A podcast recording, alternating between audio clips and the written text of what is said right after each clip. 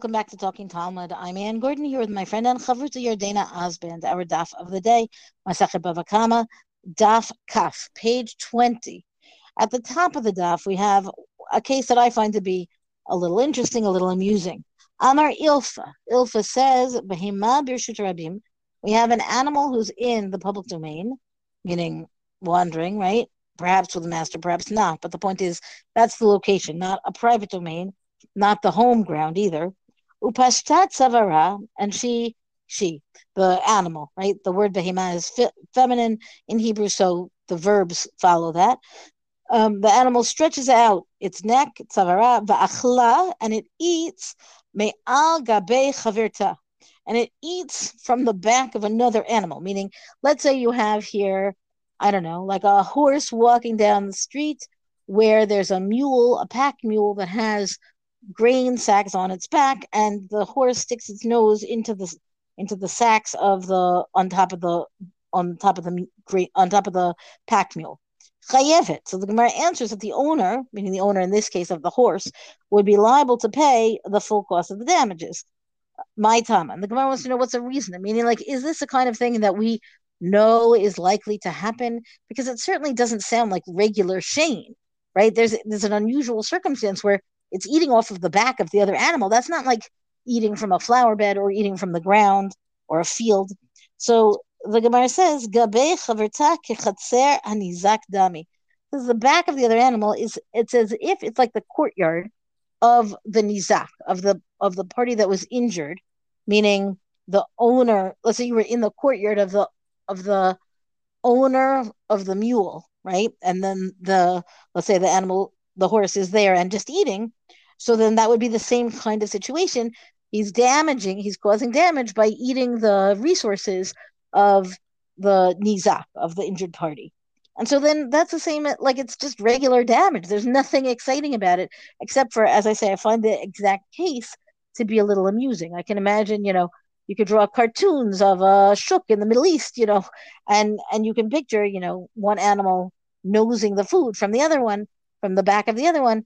But in terms of what does it mean to pay damages, it's it's not an exciting case. Meaning the Gemara rejects the idea that it's an exciting case and says, no, no, it's just regular damages. So the Gemara goes on to say, let's see, you know, can we can we back this up further? So now let's say you have a person, not an animal, standing in the public domain, and he's got a basket, and in the basket he's got food in you know in the basket. The basket's on his back. And I feel like this happens every day of the week, right? Like where you have kids with their knapsacks and the zips, the zippers of the knapsacks are not fully closed or not closed at all. And all kinds of things are hanging out or have the potential to be falling out, right? So now let's say what's in there is actually going to be food as opposed to books and calculators and rulers and who knows what.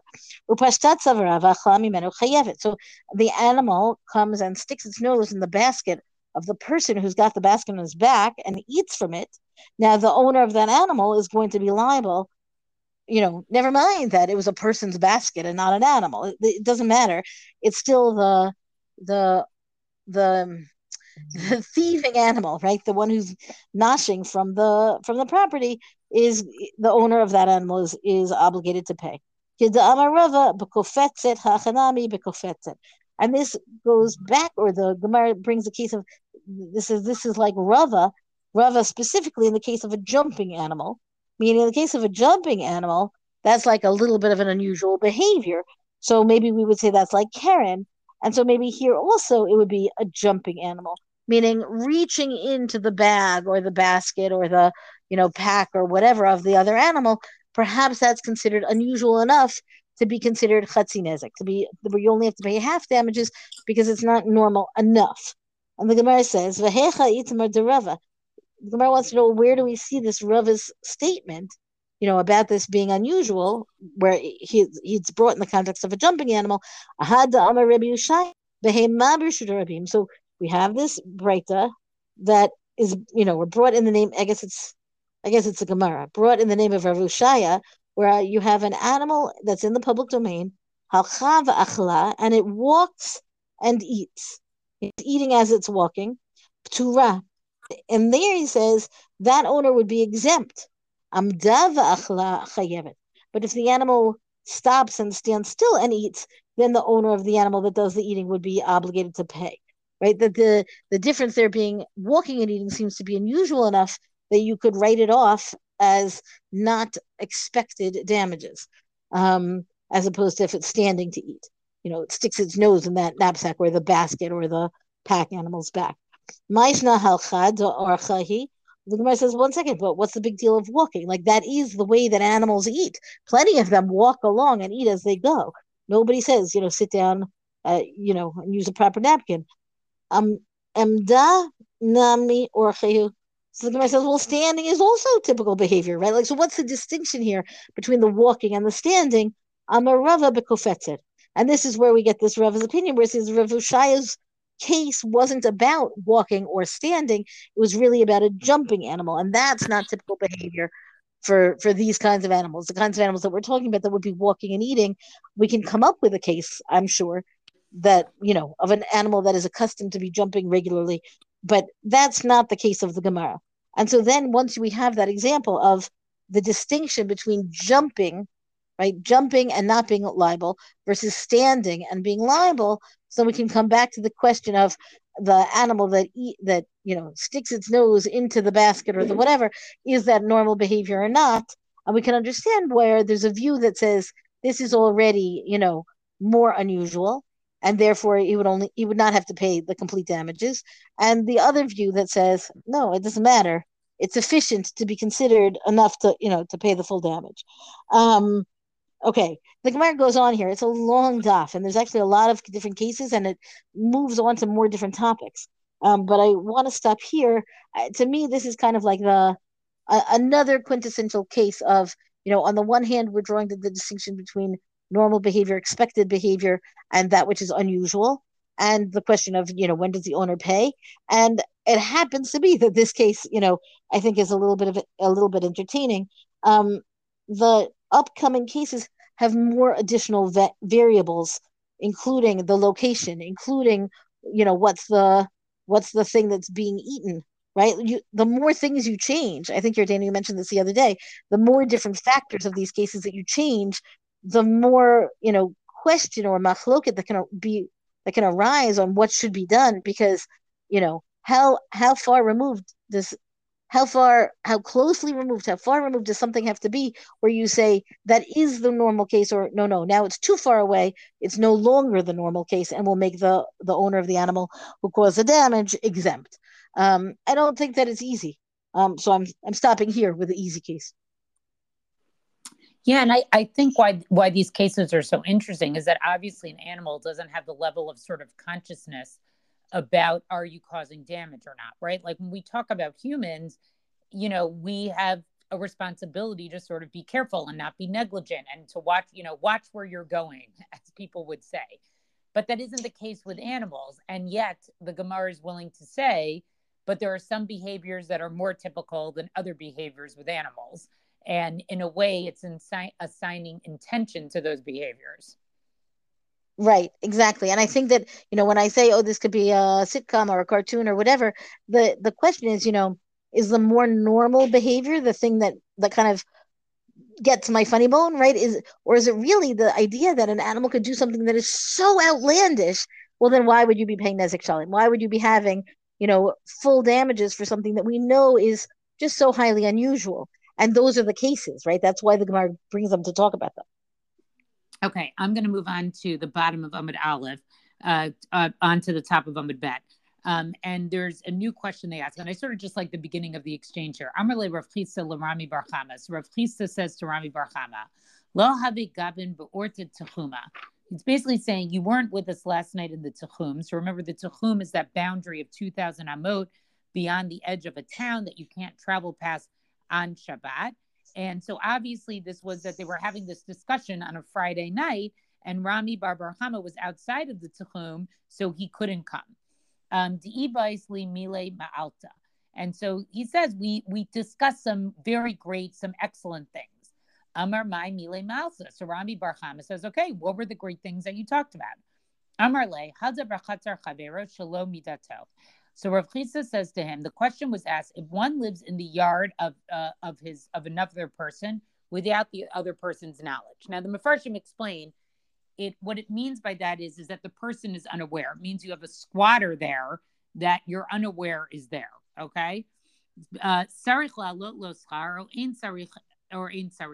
the question becomes Does the person who's living there have to pay rent or not have to pay rent? And again, the idea here is is that it, it, it it's not so much about the it, it's more about that the owner when we say lacks awareness it's that he didn't say anything to the squatter so there could be an assumption that the owner actually knows but just doesn't say anything to like the squat the person who's living on his property if he asked him to leave and he doesn't leave, of course he would have to pay him rent. So the Gemara interrupts here and wants to clarify the case a little bit and says, Hey chidami,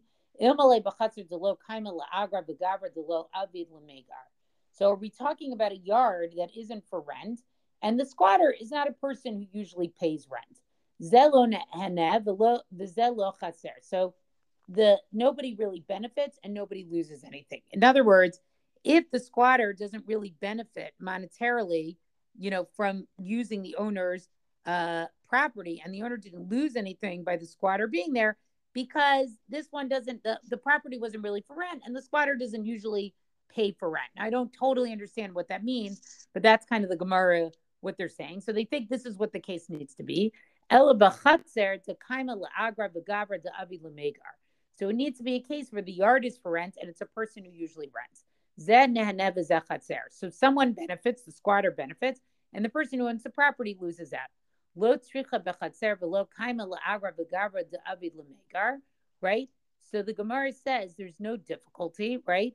This is talking about it has to be about a yard that is not for rent and a person who usually rents. That's what the case is. My, okay. So in such a case, right, what what's the halacha? Matzi amarle my. Can the squatter say to the owner, What loss did I cause you? Right? I live in your field. You don't usually rent it out. So why do you care that I'm living there? Odima matzi ba'amar, or maybe the owner can say to him, um, hanetz, but you benefited, right? You could have rented somewhere else. So Rami Bar so that's the case they decided to discuss. Amar So Rami Bar says to Rav it's this is a Mishnah, right? We we have this the answer to this in, in, in a Mishnah. Hey matnitnin, right? So which Mishnah is a Rav Chisda asks him Mishli. So he says, I will tell you as soon as you do something for me. Okay.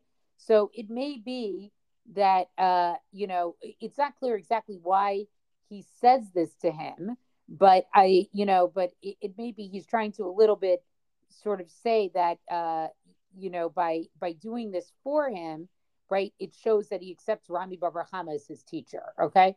Shekel Sudre Karachle. So Rav Chisda took Rami's cloak and folded it for him. And then Rami says to him, the Mishnah says if she benefited, she pays what she has benefited. Um, and so, you know, so we'll we'll try to understand that. So Rami Rava says on this proof, Amar Rava, Kamali Chali below Margish Gavra Demiri uh, Saye. Right? How spared from sicknesses and worry is the person whose, you know, master, meaning his master in heaven, has helped him. So what he's saying is sure, you know, Rami Barbrachana must have been sort of protected by God that Rav accepted this proof and didn't go back at him with this Avi's Chan. So part of what I love about this patch is that there's kind of all these like this isn't like your typical exchange between the Amoraim. There's all this like little back and forth to really sort of paint the scene of what actually happened here. Um, and so what does he say? Even though, right, it meaning the, the this question is not totally analogous to the Mishnah, Rav Chisda took it as a proof. So the question is, right, this case of the Mishnah is one where one of benefits and this one is loses. And the same thing, the case that we have is where one benefits and one and and and but we say, but our cases where one benefits and one doesn't lose, right? Because we say if it's a if it's a land that someone would never rent out anyways, what did you really lose out? You weren't expecting to get the land anyways. So the Gemara says, Rami Bar right? What is why does Rami Bar think that this Mishnah is actually parallel, right? Of if uh, Amar Le Im Nate Mishalemet Masha Um, so he says, Stampe rope Rashut Harabim af kure mafkir luhu. So he basically usually holds that if somebody leaves your fruit in the public domain, it's as if you abandon them. Okay. And so what he means by this is, is that if you leave fruit in a Rashut Harabim, they would have been destroyed anyways. So if the cow comes and eats it, it didn't cause the owner any loss, right? Because the owner had basically given up on that fruit, right? He knew before the cow ate it. So if that was the case, then if the cow eats something ownerless, then the owner wouldn't have to pay what they benefited. So what, what we're saying is, is that even without abandoning the fruit, right? The owner still sort of like is upset that they didn't get the full value of the fruit, right? Because they're going to be trampled and ruined. And then they're like, they're worth like even less. So the idea here is, is that the cow that eats the fruit sort of still gets a benefit even more than what the owner thought was going to happen uh, by abandoning it. Does that make sense, Anne? It's it's kind of a weird point. Like in other words, even though an owner abandons that fruit, the the idea is is like the owner doesn't expect anybody to get benefit. So when the cow gets some benefit, it kind of bothers the owner. um, I think that's I think it's interesting what we call benefit and what we call not benefit, right? Meaning, I think in general, the case of Zenenev Chaser is meaning nobody gets the benefit and nobody loses out is is wonderful, right? Like that's it should be that easy to have reciprocal, you know, deals type of thing, right? Arrangements. But to say that, well, but this is kind of a benefit, this is really an insult, this you know, like it gets really um granular to be able to say what's what right. counts and, and, and what doesn't. You see with the way the question is phrased and some of the proofs that they bring, right? So, in other words, according to Rami Barbarahana, because the owner, you know, lost out on a benefit in a way, or the fruit, the cow benefited, the owner of the cow pays full damages. Now, Rabba doesn't agree with this whole premises that even if you leave it in a Rashut Rabbim, it's not considered to be fully abandoned. So that's a whole separate issue. But the but I think what's interesting is within this whole discussion, there's like some subjectivity to the idea of like, did you gain benefit or non gain benefit? And yet the Gemara tries to say, but we're going to make it objective. So even if you say this isn't a land that you normally rent out, but if somebody comes to benefit from it, there's something that you still lost out, even if that wasn't your original intention for it. And I think it it's saying something insightful about human psychology. Like even if you didn't know you had something of value or that you could have profited off of it, when you see somebody profit off of it without giving you the money, it's bothersome to you. I think that's true. I mean, human nature is not necessarily angelic, right? That's the bottom line.